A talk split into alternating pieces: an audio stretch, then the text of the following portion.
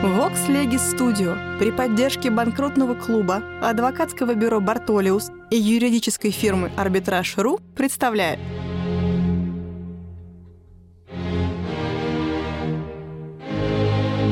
Габриэль Феликсович Шершеневич. Конкурсный процесс. Историческое развитие конкурсного законодательства. Параграф 186 Английское право. Читает Наталья Юрьевна Аникина. Часть первая. Первые меры. Совершенно особую группу составляет конкурсное право англоамериканских стран. Историческое его развитие было независимо от судьбы вопроса о несостоятельности на континенте и, в свою очередь, не оказало никакого давления на развитие континентального конкурсного права. Особенностью конкурсного права в Англии является еще то обстоятельство, что оно выросло не из обычного права, а вырабатывалось всецело путем статутов. Первый конкурсный закон, изданный в Англии, относится к царствованию Генриха VIII, именно к 1543 году. Этот закон носил главным образом уголовный характер, угрожая суровыми наказаниями несостоятельным должникам. По взгляду этого закона банкротом признавался тот, кто успел ловко снискать себе кредит, а потом вдруг бежал в неизвестные страны или, оставаясь дома, не беспокоился платить своим кредиторам и проживал свое имущество в роскоши и удовольствиях, вопреки всякой справедливости и чувству совести. Гражданская часть его постановления ограничивалась предписанием лорд-канцлеру арестовать имущество должника и разделить его между кредиторами. На смену этому закону явился вскоре другой, изданный при Елизавете в 1572 году и содержащую уже более постановлений гражданского характера. Новым законом применения несостоятельности bankruptcy было ограничено кругом лиц купеческого класса. Ограничение, сохранявшее силу до 1861 года. На лорд-канцлера возлагалась обязанность назначения комиссаров для ареста должника, секвестра его имущества и распределения последнего между кредиторами.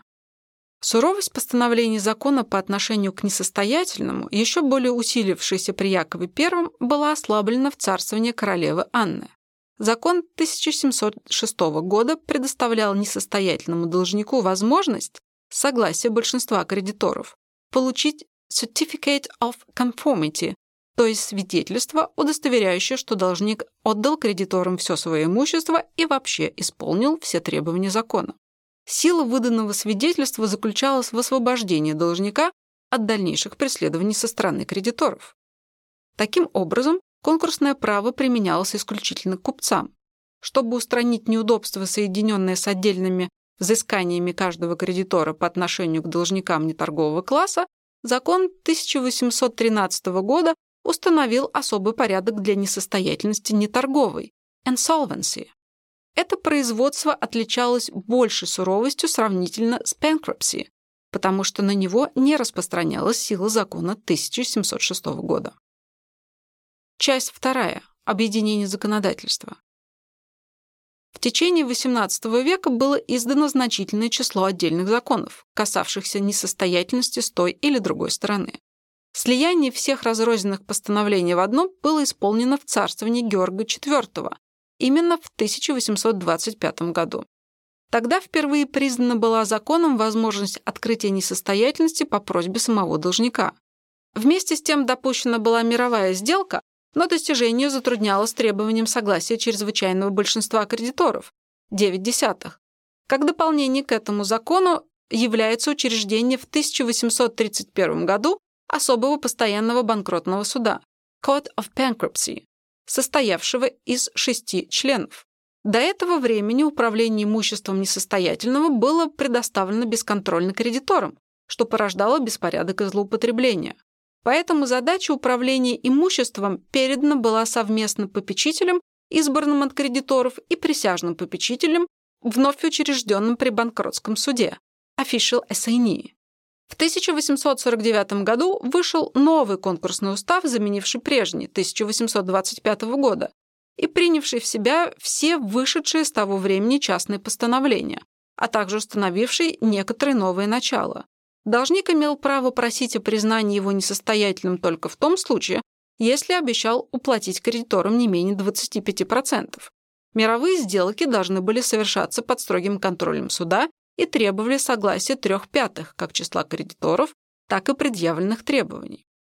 Из частных законов, изданных после устава 1849 года, следует отметить особенно закон 1861 года, в силу которого несостоятельность была распространена на всех лиц, а не только на лиц торгового класса, как это было до сих пор со времени Елизаветы.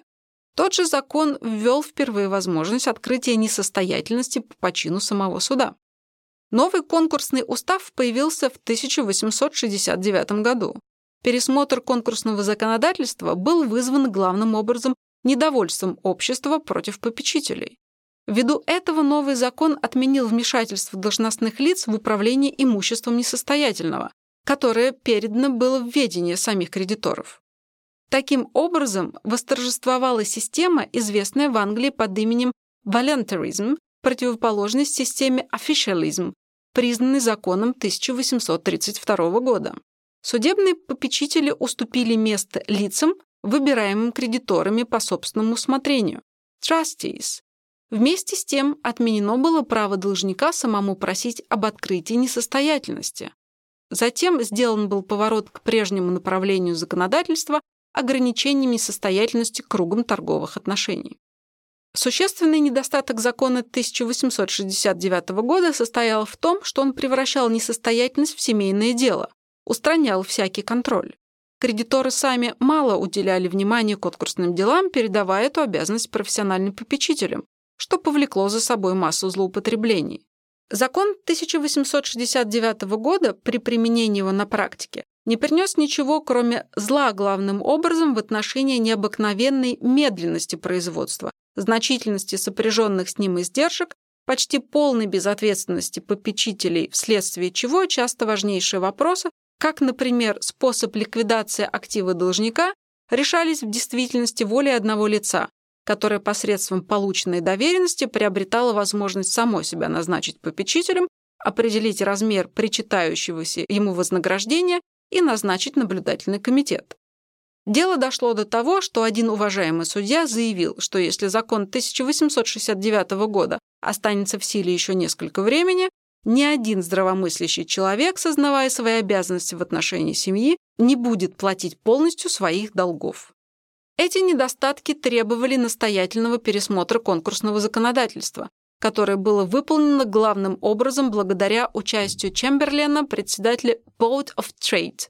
Результатом всего движения был новый конкурсный устав, изданный 25 августа 1883 года и вступивший в силу 31 декабря 1883 года. Часть третья. Действующее законодательство. Новый устав, не распространяющийся на Шотландию и Ирландию, представляется во многих отношениях возвращением к старому английскому законодательству, предшествовавшему уставу 1869 года. В основании нового закона положены были следующие идеи. Первое. Несостоятельность затрагивает общий интерес, а потому не может быть предоставлена свободному усмотрению кредиторов. Второе. Управление имуществом несостоятельного должно быть верено не судебным, а административным органам, а именно Министерству торговли, Board of Trade. Третье. Несчастному несостоятельному необходимо предоставить некоторые льготы. Положения нового закона распространяются в равной степени на лиц как торгового класса, так и неторгового, так что с этой стороны английское право сходится с германским. Восстановлено прежде существовавшее для должника право просить самому об открытии несостоятельности. Напротив, почин суда в этом деле устранен. Закон устанавливает строгий надзор за деятельностью лиц official receivers, состоящих под надзором Board of Trade. С судебной реформой прежний Court of Bankruptcy потерял свою самостоятельность, так что в настоящее время надзор за делами конкурсными принадлежит High Court в Лондоне и Country Court в графствах. С внешней стороны закон представляется в высшей степени неудовлетворительным. Прежде всего бросается в глаза значительный объем его – 170 громадных статей, составленных казуистично. Этим неумением англичан обобщать юридические положения объясняется необходимость постоянного изменения в законодательстве. В этом отношении Англия представляет замечательное явление. Со времени устава 1825 года издано было 43 закона, касающихся конкурсного права. В течение этого периода времени сменилось 4 цельных конкурсных устава. Недавно изданному закону уже начинает угрожать опасность уступить место новым постановлениям, которые будут также недолговечны, если английский законодатель не воспользуется примером континента. Леон Кайен пишет, уже не англичанам, конечно, будет сделан упрек в создании слишком отвлеченных норм. Они страдают противоположным недостатком. Статьи их законов, облеченные в архаическую форму и чрезмерной длины, следуют друг за другом без всякой логической связи.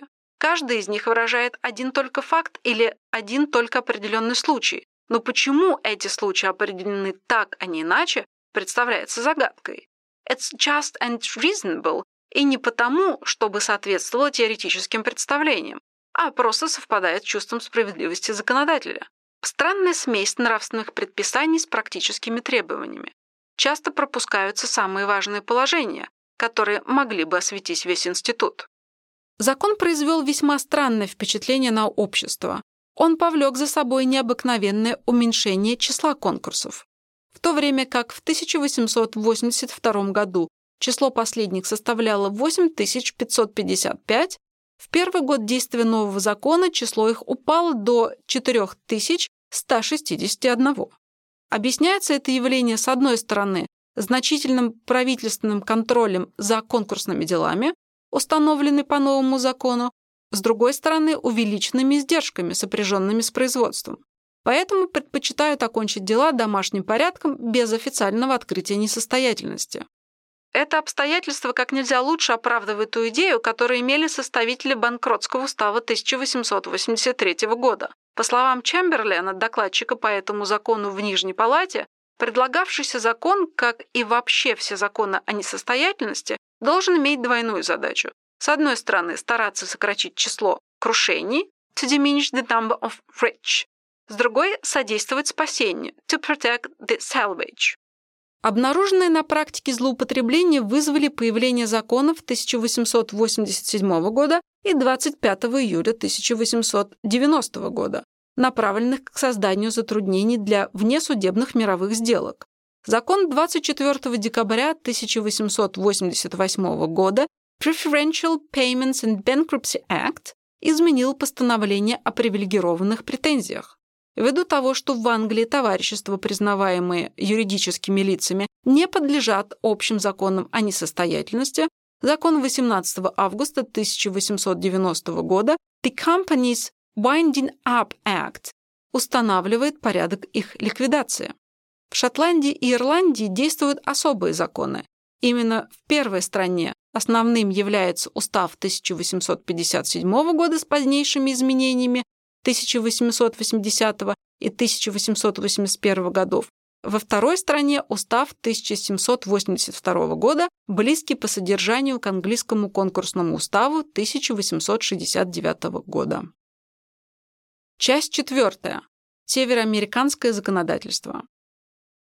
Родственным английскому является право североамериканских Соединенных Штатов. При самом создании Конституции американской Конгрессу была предоставлена выработка общего конкурсного законодательства. В первый раз попытка создания общего конкурсного права последовала в 1800 году. Но закон этот продержался недолго. Его действие было отменено 16 декабря 1813 года. Вторично удалось партии централизма добиться издания общего устава о несостоятельности 19 августа 1841 года, но и он продержался менее двух лет, потеряв силу 3 марта 1843 года. Третья попытка, с которой были связаны самые прочные надежды, получила осуществление 2 марта 1867 года. Но и этому уставу едва удалось просуществовать 10 лет. Его действие было отменено 7 июня 1878 года. Главной причиной, служащей препятствием в настоящем случае, является борьба между кодификационной централизацией и децентрализацией. Следовательно, неудача конкурсного законодательства имеет чисто политическое основание. Наконец, четвертая попытка выразила в законе 1 июля 1898 года сохраняющим до сих пор силу. Таким образом, в настоящее время все штаты Североамериканской Республики объединены на почве конкурсного процесса. В значительной степени нормы конкурсного права примыкают к английскому праву. Сходно с Англией, bankruptcy применимо к лицам неторгового класса, как и к торгующим. В отличие от Англии, bankruptcy применяется ко всем товариществам, как и к отдельным лицам.